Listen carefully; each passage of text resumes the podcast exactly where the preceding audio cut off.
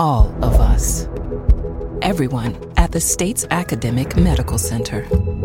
All working together to deliver complete care now and for generations to come. All over the state, including hospital and clinic locations from the Delta to the Gulf Coast. All for one reason you, the University of Mississippi Medical Center. All for your health. You're listening to Southern Remedy with Dr. Rick DeShazo on MPB Think Radio. Let's go to Georgia and Larry. Hey, Larry. Dr. Rick, good morning. Uh, question on the flu shot. So uh, I'm 68 years young, and if I hear you for a man of my age, I should get the, the quad shot, correct? That would be my recommendation. Or you have two choices.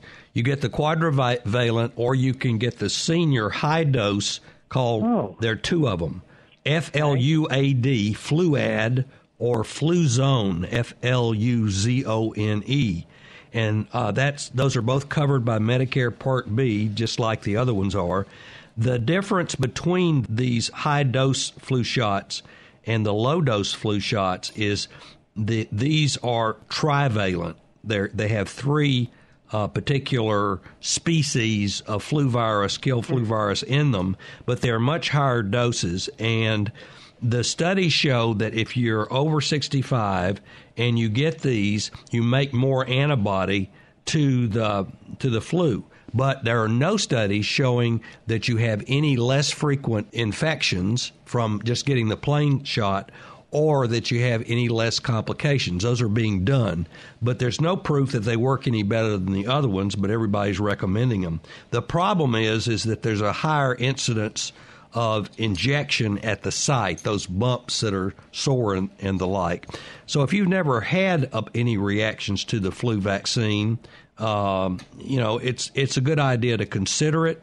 Uh, if you've had local reactions, then I would not take the high dose. I would take the low dose, and I wouldn't take the trivalent. I take the quadrivalent, and that is incredibly confusing, isn't it? No, it's not. No, I understand that, Doc. I wonder now, as far as you know, do most providers have a trivalent, you know, uh, strain in stock? I mean, is it is it common to find? Is it hard to find right now? Yeah. What's your experience? That thank you for that uh, that question too. Most doctors order one type, uh, and they usually get the cheapest one, and Yeah. so they'll have the trivalent, most of them, and uh, not the quadrivalent. But if you go to a drugstore to get them, they usually have all of them. And if they don't, you need to tell not the pharmacy tech who will tell you we can't do it. You need to tell the pharmacist that you want the one that whatever they don't have. So if you want a quadrivalent and you go in the pharmacy and they don't have it, you say, "Would you please order me one?" And if the tech says we can't do that, ask to speak to the pharmacist and they will get it. They have to. That's part of who they are. They they always will help you for that. Same way with the high dose. Doctor, Doctor, thank you so much. Thanks for your call. I hope that was helpful. It was. Bye-bye. All right, bye bye.